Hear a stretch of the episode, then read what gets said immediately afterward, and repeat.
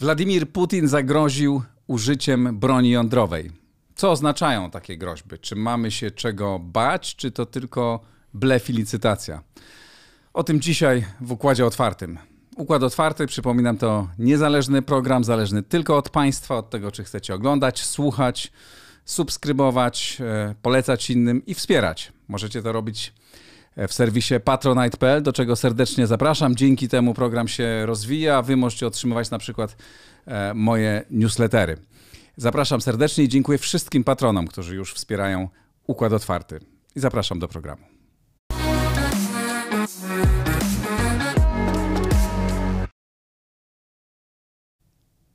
Albert Świeciński, Strategy and Future, witaj serdecznie. Dzień dobry, Igor.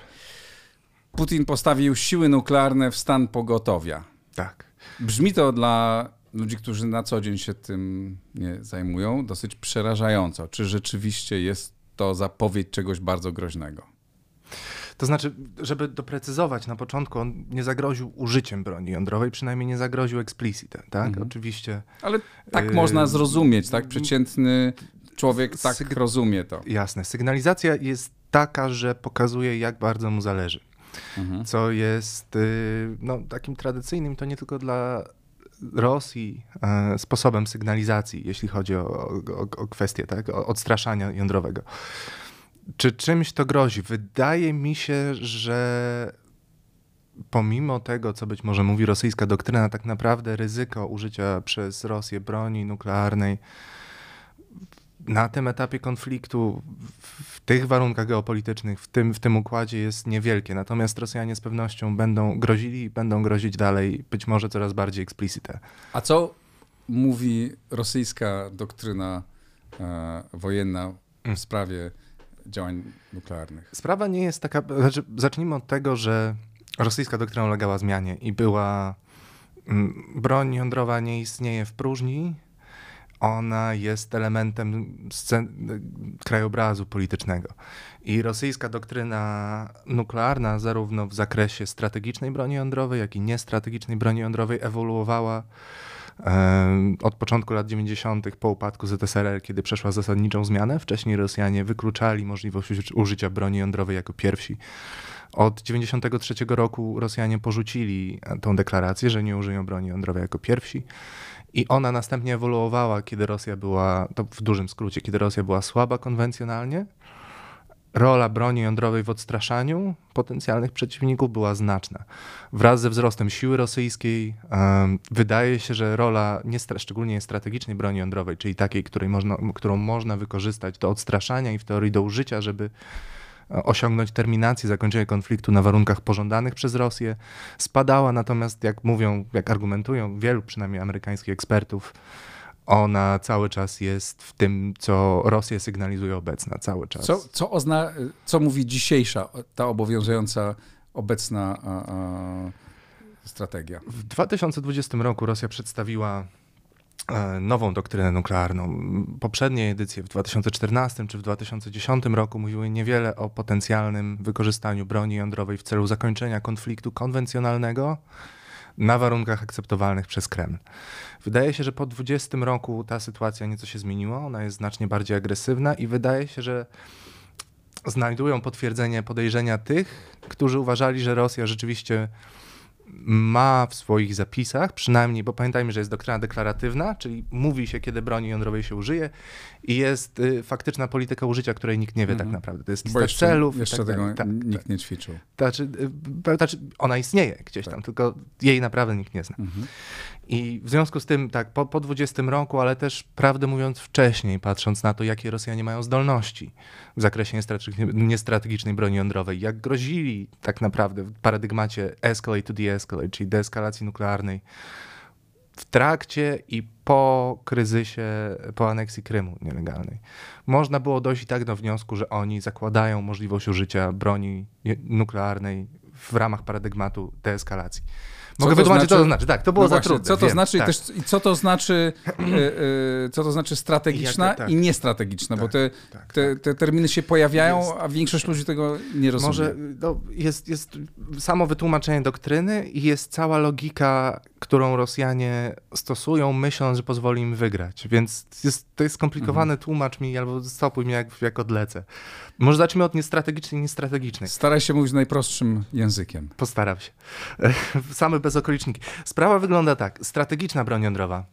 E, znaczy, strategiczna broń jądrowa jest ujęta w traktatach rozbrojeniowych. To są, najkrócej rzecz ujmując, e, te rodzaje broni nuklearnej, które są przenoszone przez rakiety międzykontynentalne, przez rakiety po, umiejscowione na, ok, na pokładach okrętów podwodnych i przez bombowce strategiczne. To jest, zazwyczaj one charakteryzują się również dużą siłą eksplozji mierzoną w kilotonach albo megatonach trotylu. Co może taka rakieta zniszczyć? Może zniszczyć bardzo dużo, może zniszczyć miasta. Nie, nie Kijów, potrafię, jedna, wiesz, Kijów, ale to rozumiem, może zmieść Pewnie tak, to powierzchni. zależy od w jaki sposób, czy, wiesz, ja nie jestem też ekspertem od stricte technicznych rzeczy, nie chciałbym, i to też jest, wiesz, sensacjonizm. Wiem, że w zależności od tego, czy eksploduje w powietrzu, czy na ziemi, z pewnością może zabić bardzo wiele osób i ma ogromną siłę eksplozji. Milion ton, milion ton trotylu, powiedzmy, tak, to jest dość dużo.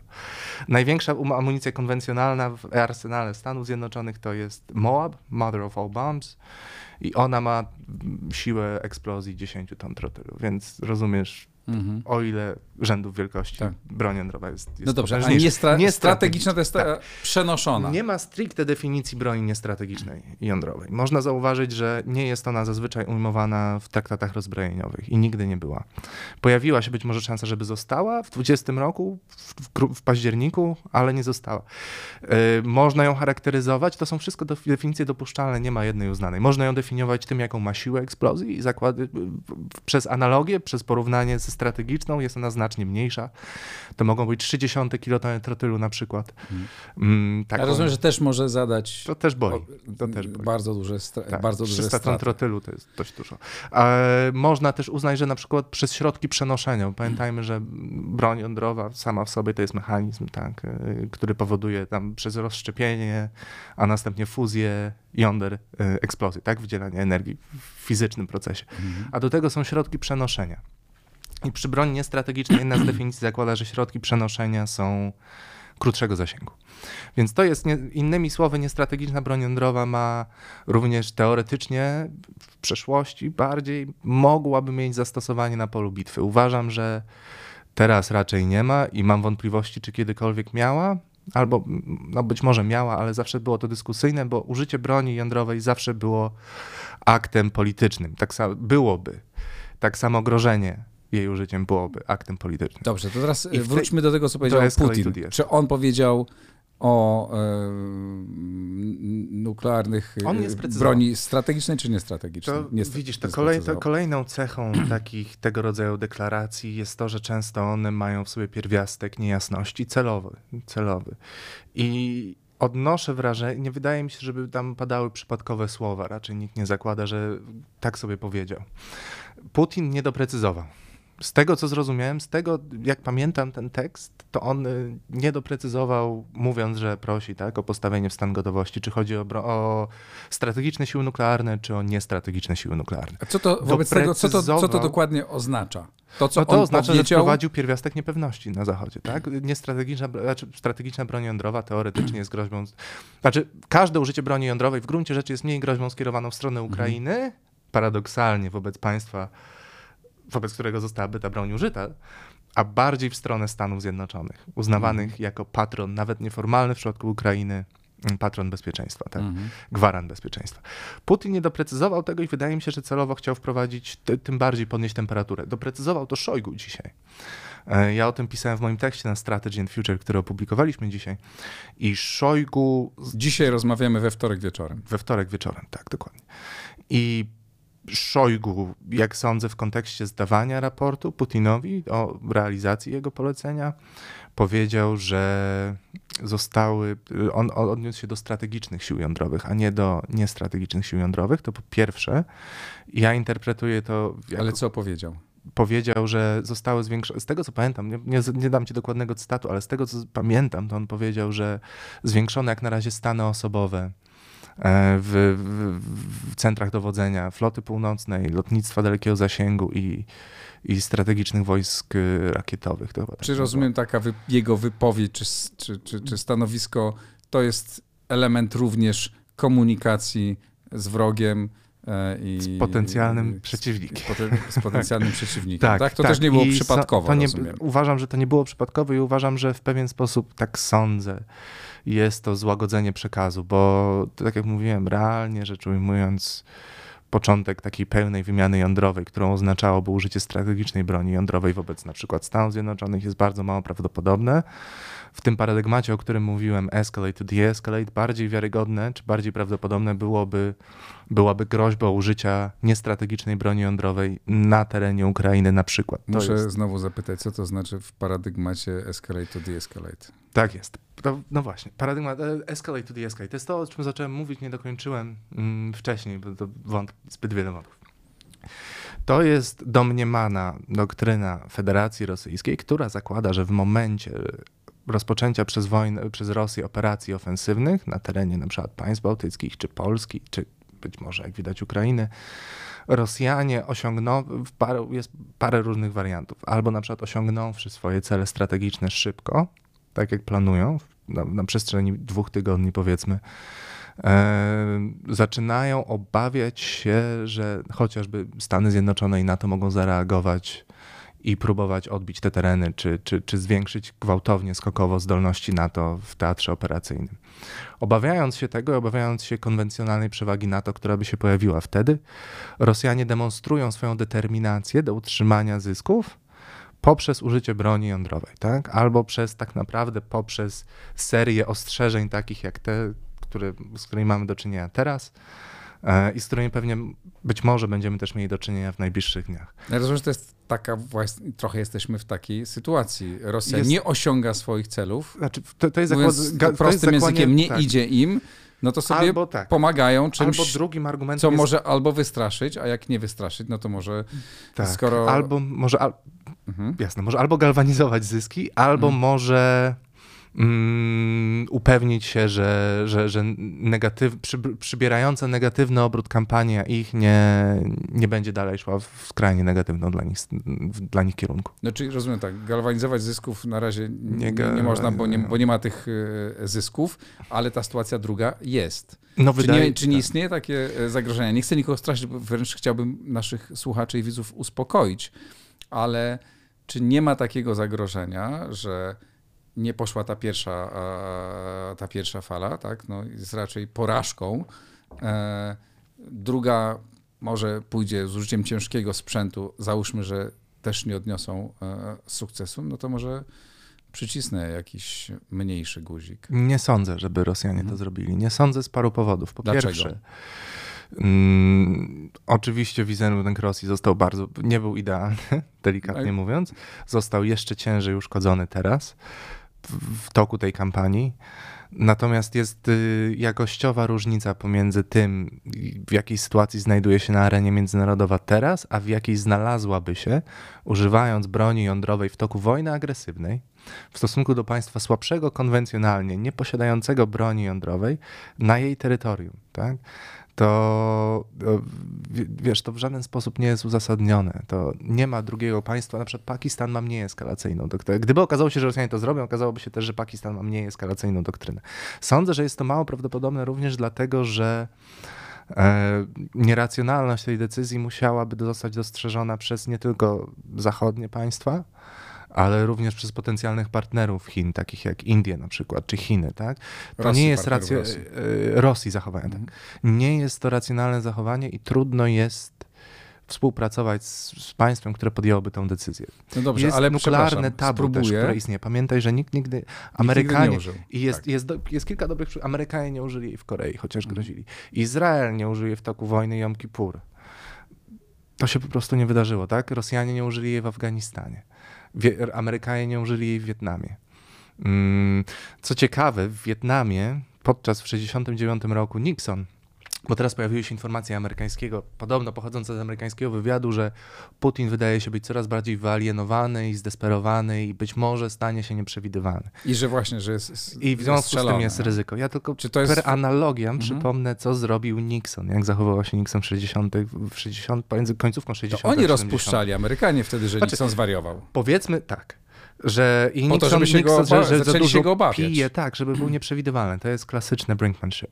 Mhm. E, to rozpuszcza, to Kissinger z Nixonem robili taki duet, dobry, zły policjant, upraszczając tak, trochę pop, tak? Mhm. Mhm. ale na tym to polegało, że Nixon zachowuje się dziwnie, że jest nieprzewidywalny i trzyma palec na guziku. W związku z czym byłoby dobrze, gdyby delegacja wietnamska rozpoczęła negocjacje. To jest... Y to jest ten mechanizm. Tak samo I teraz Korea wydaje się, wydaje się, że ten mechanizm działa podobnie. Wszyscy zaczynamy się coraz bardziej zastanawiać, tak widząc trochę szaloną twarz e, tak. Putina, widząc te e, jego działania, które nikomu się nie mieszczą w głowie, tak? Strzela do szpitlu, jego ludzie strzelają do szpitali i przedszkoli, bo już oba przypadki mm. niestety y, były. No i można powiedzieć, zobaczcie, szalony człowiek nie wie, co robi, za chwilę naciśnie, y, naciśnie guzik to lepiej się porozumcie chłopaki. Jest coraz bardziej zdesperowany. Tak, to jest też, widzisz, to jest cały, cały że tak powiem, cymes z escalate to de-escalate, że tak naprawdę te groźby nie są skierowane w stosunku do Ukrainy, ani nie byłyby skierowane tak bardzo w stosunku do Polski paradoksalnie, a bardziej są skierowane do Stanów Zjednoczonych.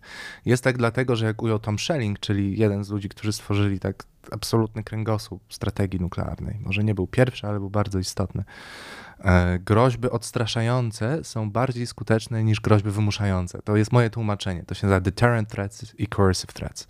I najkrócej rzecz ujmując, deterrent, odstraszające groźby polegają na odstraszeniu od wykonania jakiegoś działania przez jedno z państw. Groźby wymuszające, czyli wymagają tak naprawdę pasywności, tak? zachowania pasywności. Groźby wymuszające wym, wymuszają podjęcie aktywnych działań przez stronę, wobec której te groźby są skierowane. I te groźby wymuszające są zazwyczaj mało skuteczne, nawet jeżeli są formułowane przez państwo nuklearne wobec państw, które broni nuklearnej nie posiadają. Jest tak dlatego, że często stawka konfliktu jest dla nich egzystencjalna. Dla Ukrainy jest, prawda? To jasne. I to powiedział Kuleba, zasygnalizował to. To jest również myśl, którą przedstawiliśmy w Armii Nowego Wzoru, w sekcji zajmującej się ekskalacją nuklearną.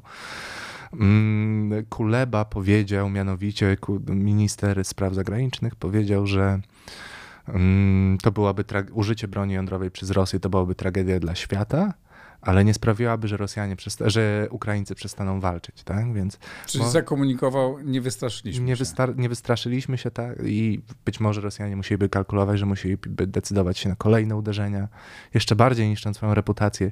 I jednocześnie, pomimo tego, że szanse są niewielkie, ale jednak reali nie istnieją narażaliby się na zajście niezamierzonej eskalacji vis-a-vis innych państw nuklearnych. Ale czy nie istnieje niebezpieczeństwo, Ale... że inne państwa, że nie Ukraińcy są zdeterminowani, nie mają nic do stracenia, tak, oni chcą, wiedzą już, to już widzimy, że ci ludzie będą się bronić do ostatniej kropli, e, e, e, jak kiedyś się mówiło. Ale być może wystraszą się Niemcy, Amerykanie, ich społeczeństwa, mm. my i zaczniemy naciskać na Ukraińcy, ej, poddajcie się, bo, bo to nas może dotyczyć. Uważam, że na taką, że taką kalkulację może mieć w głowie Władimir Putin. I uważam, że byłoby to szczerze. Czy mimo wszystko uważam, że i to jest uzasadnione, jeśli się słucha tych bardziej sceptycznych amerykańskich ekspertów od broni nuklearnej, chociażby Jason Castillo takie rzeczy mówi.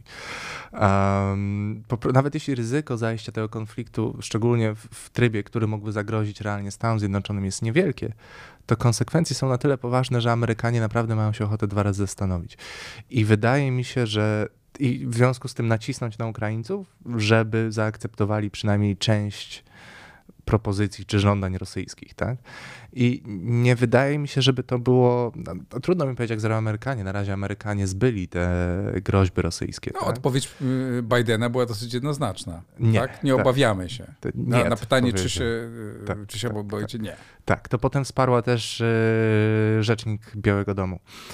Mm, natomiast pamiętajmy, że ogólnie rzecz biorąc, wpływy y, Zachodu czy nacisków Zachodu były obecne na Ukrainie i być może doprowadziły również do tego, że nie doszło do mobilizacji sił ukraińskich przed konfliktem, tak? Obawiając się przed eskalacją. Tak, ale mamy dzisiaj zupełnie inną sytuację, czyli cały świat zadeklarował, zadeklarował, że prawie cały świat, że wysyła, e, e, wysyła rozmaitego rodzaju uzbrojenie na, na Ukrainę. Ale jeszcze wróćmy na chwilę, że chciałem, żebyśmy też przy okazji się wyedukowali. Co oznaczają rozmaite poziomy alarmowe związane z zagrożeniem e, e, jądrowym? Rozumiem, że Stany Zjednoczone mają pięć poziomów, Rosja cztery. Co to oznacza? Bo być może różne rzeczy będziemy słyszeć. Yy, tak, ja muszę przyznać, nie jestem ekspertem, jeśli chodzi, nie, nie, nie mam głębokiej wiedzy, jeśli chodzi o to, jak rosyjski command and control jest ustawiony. Wydaje mi się, że w tym kontekście podniesienia, podniesienia stanu gotowości, o których mówił E, mówił Władimir Putin, chodzi o to, że system, który, system jakby wykonawczy, z tego co zrozumiałem, ale po raz kolejny, to uwaga, mogę, mogę nie złapać wszystkiego właściwie. System wykonawczy, który normalnie ma więcej fail-safe'ów, Czyli? więcej bezpieczników. Mhm. Teraz został aktywowany tak, że faktycznie podjęcie decyzji o przeprowadzeniu ewentualnego użycia broni jądrowej może być znacznie prostsze dla Władimira Putina. Jak wyglądają kolejne, nie jestem pewien. Mogę powiedzieć, jak, czy zasugerować, co wydaje mi się Rosjanie mogliby robić w ramach sygnalizacji dalszej strategicznej. Tak? Co mogliby robić? Mogliby, znaczy przede wszystkim mogliby coraz bardziej i bardziej explicit jak grozić. To jest pierwsze rzecz, tak, werbalne. Mogliby również przeprowadzić sprawdziane gotowości bojowej. E, I one po raz kolejny, to jest subtelna gra i trzeba być znacznie, znacznie więcej doświadczenia niż ja, żeby być w stanie odpowiednio powiedzieć, mogę, czy odpowiednio umiejscowić je na naszej słynnej drabinie eskalacyjnej. Mhm. E, mogłoby to być na przykład, ale sądzę, że to jest bardzo eskalacyjne sparowanie głowic ze środkami przenoszenia. Mogłoby to być rozproszenie kołowych, tak, rakiet międzykontynentalnych, które znajdują się na, na, na, na mobilnych nośnikach. Tak. Mogłoby to być wyjście w, w morze okrętów podwodnych SSBN, tak? czyli dysponujących na swoim pokładzie. Rozumiem, to mogą być kolejne były, działania, są, które będą sygnałami sądzę, byłoby, wysyłanymi do Tak, ale znacznie strony. wyżej. Sądzę, że to są mhm. dość ekstremalne działania. Sądzę, mhm. że pomiędzy nimi byłaby jeszcze spora ilość takich, które na przykład nie byłyby czytelne dla opinii publicznej, i w ogóle by sobie o nim sprawę nie zdawała. Ale dla odbiorców. Ale tak. dla odbiorców by były. Um, teoretycznie, ale to wiąże się ze złamaniem traktatów yy, o, o, zakazujących testowania broni jądrowej. Rosjanie mogliby nawet przeprowadzić test jakiś, tak? A jak ma na te kolejne sygnały będzie mógł odpowiadać, będzie mogła odpowiadać Ukraina albo, albo Stany Zjednoczone? Hmm. Uh. Jeżeli chodzi o Ukrainę, to wydaje mi się, że będą musieli ocenić prawdopodobieństwo zajścia faktycznego użycia przez Rosję broni jądrowej. Cały czas sądzę, że jest ono mało prawdopodobne. Z tych przyczyn, które wspomniałem wcześniej. Amerykanie, pytanie, jaką tolerancję ryzyka mają Amerykanie. Teoretycznie, ale po raz kolejny Amerykanie nie sądzę, żeby mieli ochotę sygnalizować gotowo, nie tylko dlatego, że nie mają zdolności, co jest bardzo ważne, Amerykanie mają znacznie słabsze zdolności w zakresie broni niestrategicznej niż ma, niż ma to miejsce w przypadku Rosjan. To jest jeden z powodów, dla których się boimy, chociaż moim zdaniem to nie jest powód najistotniejszy. Um, więc nie sądzę, żeby Amerykanie byli gotowi sygnalizować zdolność, chęć do, do, do zaproponowania symetrycznej kontreskalacji Rosjanom, tak? bo to by zakładało na przykład, że w momencie użycia broni nuklearnej przez Rosjan niestrategicznej Amerykanie, Amerykanie odpowiadają proporcjonalnie atakując cele rosyjskie. To jest bardzo mało prawdopodobne. E, to jest bardzo mało prawdopodobne moim zdaniem zawsze było nawet podczas zimnej wojny, kiedy stawka była zupełnie inna moim zdaniem jest mało prawdopodobne nawet teraz i sądzę, że jest to relatywnie mało prawdopodobne w kontekście szerszym niż Ukraina. Myślę, że myśl, myślę, że Amerykanie po prostu nie będą skłonni okazywać strachu, a jeżeli będą go okazywać, to będą go okazywać poprzez naciski na Ukrainę, jeżeli uznają, że groźby Putina są wiarygodne. Mhm. To dobrze, to zostawmy tę tą broń nuklearną. A jeszcze porozmawiajmy chwilę o, o sytuacji, która jest dzisiaj, e, e, e, która jest dzisiaj na Ukrainie. Kończy się piąty dzień hmm. e, e, wojny, czy szósty? Szósty dzień wojny. E, czy twoim zdaniem szansa na, na, osiągnięcie celu jest dzisiaj większa niż kilka dni temu Czy przez? Rosjan? Mhm. Przez Rosjan. Mhm. Czy jest ciągle taka sama, tak naprawdę, owszem, zadają brutalne ciosy ludności cywilnej, niszczą budynki, ale tak naprawdę nie posuwają się dalej. Wydaje mi się, że entuzjazm, który pojawił się na Zachodzie parę dni, ten wczoraj, przedwczoraj najbardziej, że rosyjska agresja została zatrzymana, a taka przerwana kampania, przegrana kampania ma, miała historycznie dla Rosji bardzo poważne konsekwencje. Tak? E, wydaje mi się, że ten entuzjazm wygasa trochę i sądzę, że wygasa z dobrych przyczyn. Rosjanie rozpoczęli tą kampanię źle, nie wiem dlaczego, nie mam. Ja też nie jestem, chciałem zaznaczyć od razu, że ja nie jestem e, nie jestem dobry w sztuce operacyjnej, nie będę udawał, że jest inaczej. Natomiast sądzę, że Rosjanie popełnili szereg dziwnych błędów, niezrozumiałych zarówno pod względem tego, jak próbowali zrealizować tą kampanię, e, być może również przygotowania żołnierzy do tego, jak tą kampanię realizować. Oni przecież tak byli dość ostrożni, prawda? Rosjanie, widzieliśmy te zdjęcia, kiedy Ukrai pani Ukrai jakaś tam babcia ubliża rosyjskiemu żołnierzowi, tak? Oni starali się nie stosować czegoś, co Amerykanie nazywają violence of action, czyli takiej oszałamiającej, przyłamującej siły i przemocy.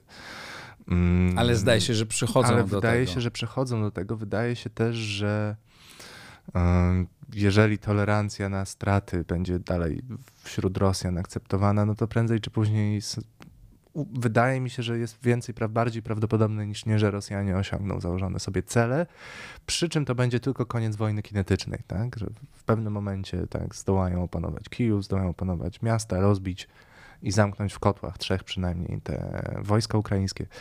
Natomiast to nie znaczy, że to będzie koniec wojny, bo można sobie wyobrazić spokojnie, patrząc na reakcję społeczeństwa ukraińskiego, i to bardziej społeczeństwo ukraińskie, to, tak jakby to Jacek to powiedział wcześniej, że to naród broni państwa, a nie państwo broni naród.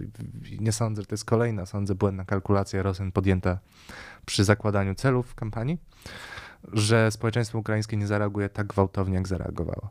Jeżeli to się nie zmieni i morale nie upadnie, nie nastąpi jakieś tam rozprężenie, to można wyobrazić sobie, że nawet po zakończeniu fazy konwencjonalnej Rosjanie będą musieli się mierzyć z długotrwałą i ciężką wojną partyzancką, która i to pomimo mojej relatywnego braku wiedzy, jeśli chodzi o sztukę operacyjną, jestem prawie pewien, że nie będą mieli zasobów, żeby zarządzić tą sytuacją. Mhm. To jest praktycznie możliwe, przy, musieliby, nie, nie, mają wojska, nie mają systemu świadomości sytuacyjnej. Będzie bardzo, bardzo trudne. A czy z tego, co o, mówisz, wynika, że no, szansa na to, że Ukra że prezydent Zeleński obroni Ukrainę, obroni Kijów i największe miasta jest bardzo niewielka? Czy nie jest tak, że dzięki tej decyzji Zachodu, którą podjął późno, ale podjął o dozbrojeniu mhm. z bardzo wielu kierunków, tak? Bo Amerykanie, Niemcy, Francuzi, Szwedzi, my, e, mhm. Czesi, kto tam tak. jeszcze, domyślam, że tego towaru dojedzie tam bardzo, tak. bardzo dużo. Czy jest szansa na to, żeby to uzbrojenie dotarło na tyle szybko, żeby Rosjanie byli, żeby Ukraińcy byli w stanie odeprzeć e, e, i utrzymać, odeprzeć ataki i utrzymać te najważniejsze wiesz, miejsca, miasta. Są dwie uwagi. Po pierwsze, ta determinacja Zachodu, którą, z którą mamy do czynienia ostępnie, nas obecnie musi się utrzymać, tak? a mhm. nie jest to pewne. E, po drugie, nawet jeżeli te dostawy broni. Przyjmijmy, że się utrzyma. Że utrzymuje. Moim zdaniem się utrzyma. Też... Bo to trudno, żeby się w ciągu paru dni. Nie, takich decyzjach nie, nie, nie można mówię, się nie mówię o paru Politycznie dniach. nie wyobrażam. Tak, jako tak, tak. obserwator na tym się bardziej znam na polityce. Jasne. Nie wyobrażam sobie nagle odwrotu w tej chwili. Prawdopodobnie byłoby... masz rację, nie mówię o perspektywie mhm. paru dni. To też jest, to też jest No tak, ale my tak naprawdę mówimy o, tak. o, o, perspektywie paru, parunastu dni, paru tygodni. I też prawda? pamiętaj, że nie sądzę, że, znaczy ja po raz kolejny nie wiem, jak wygląda przerzut, nie wiem, jak szybko może zostać przeprowadzony, nie mam na ten temat informacji. Natomiast to są te rodzaje uzbrojeń, jeżeli Rosjanie rzucą poważne siły, zaangażują lotnictwo na dużą skalę, czego nie zrobili dotychczas i naprawdę nie wiem czemu to nie sądzę, żeby ta broń, bo osobiście nie wydaje mi się, żeby ta, ta broń była w stanie przesyłana Ukrainie defensywna, jak to się mówi, była w stanie odwrócić losy kampanii konwencjonalnej. Może uczynić to bardziej bolesnym dla Rosjan i z pewnością przyda się, jeżeli dojdzie do wojny partyzanckiej, do, do, jak Rosjanie będą musieli robić koń, to będzie to bardzo bolesne ale patrząc na to, że teraz Rosjanie zaczynają, jak sądzę, przełamywać punkty obrony, zaczynają zamykać też Ukraińców w kotłach, A myślę, dobra, z kolei nie, nie wiem, czy jest bardzo mało prawdopodobne, nie potrafię ci dać procentowej szansy, mhm. ale myślę, że jest bardziej prawdopodobne niż nie, o ile nie dojdzie do jakiegoś negotiated settlement, do jakiegoś porozumienia w Białowieży, ze wszystkich miejsc będą miały miejsce jutro rozmowy yy, i Ukraina, nie, i Ukraina i Rosja nie, nie, nie znajdą jakiegoś modus vivendi, to myślę, że bardziej prawdopodobne niż nie, że jest to, że Ukraina ostatecznie tą kampanię wygra, ale zdecydowanie nie w sposób, w jaki chciała i odnosząc po pierwsze ciężkie straty w sprzęcie że i Rosja ludziach. wygra, Rosja Ukraina. Tak, nie sposób w jaki chciała, mhm. odnosząc ciężkie straty w sprzęcie i jednocześnie łamiąc percepcję o profesjonalizmie i, i zdolnościach bojowych armii rosyjskiej. Mhm. A czy istnieje jeszcze szansa na to, żeby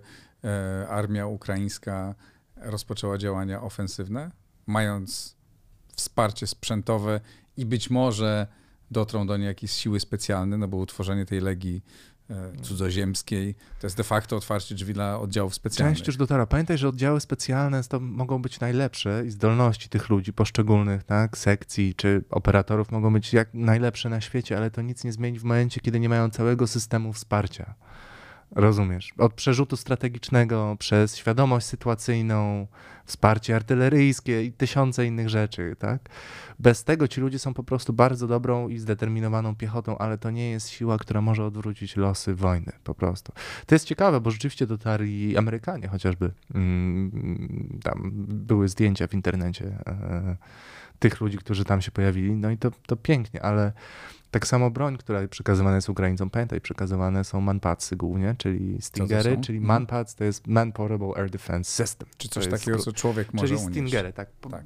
Rakiety do zestrzeliwania samolotów. Mhm. Mm, y, przeciwpancerne pociski kierowane, takie jak Javeliny, e, tak, te słynne ale nie sądzę, żeby to była, to, to, to nie jest ten rodzaj uzbrojenia, który pozwala na przejście do ofensywy. Natomiast jest wiele rzeczy, nie wiem jak działa logistyka, prawdopodobnie nie działa zbyt dobrze teraz i prawdopodobnie nie będzie działać lepiej. Nie, mi osobiście trudno jest wyobrazić, wydaje mi się, że Ukraińcy nie będą w stanie przejść do ofensywy. Mhm. Podsumowując, rozumiem, że uważasz, że nie dojdzie do żadnych działań z bronią nuklearną i tu Putin mhm. nie posunie się dalej, ale jednocześnie, że jest duża szansa, że tą bronią konwencjonalną, ciężką zdobędzie główne miasta e, i doprowa może doprowadzić do pokonania e, Ukraińców i wtedy czeka nas długa, nie wiem jak długa, wojna partyzancka. To jest bardzo ciekawe i to jest kolejny fascynujący temat, to znaczy jak, y, jak kształtuje się morale. Wygląda na to, że ono jest bardzo wysokie w, w społeczeństwie ukraińskim, ale czy w momencie upadku państwa ukraińskiego i przegranej wojny to się nie zmieni, nie potrafię powiedzieć. Wydaje mi się, że nie, ale to są złożone procesy. Nie Tego myślę, że nikt, y, nikt o tym nie wie. E, mam nadzieję, że Twoje analizy w 40% się sprawdzą, w 100%, znaczy w 40% sprawdzą się, czyli nie dojdzie do żadnego żadnych działań, już chcę powiedzieć ataku, e, żadnych działań e, nuklearnych, ale że nie sprawdzą się, jeśli chodzi o zdobycie, e, o zdobycie miast i, i w tej części jeszcze trzeciej, czyli że Ukraina będzie w stanie prowadzić działania ofensywne. Czego ci życzę i sobie Zgadzam się, panie redaktorze, dokładnie. Albert Świdziński, Strategy and Future, bardzo ci dziękuję. Dziękuję. E, to wszystko e, w tym odcinku. E, bardzo Państwu dziękuję. Obserwujcie, komentujcie, polecajcie Układ Otwarty, słuchajcie na platformach podcastowych, oglądajcie na YouTubie i wspierajcie w serwisie patronite.pl. To bardzo ważne, bo dzięki temu ten e, projekt może się rozwijać. Dziękuję bardzo, do następnego razu.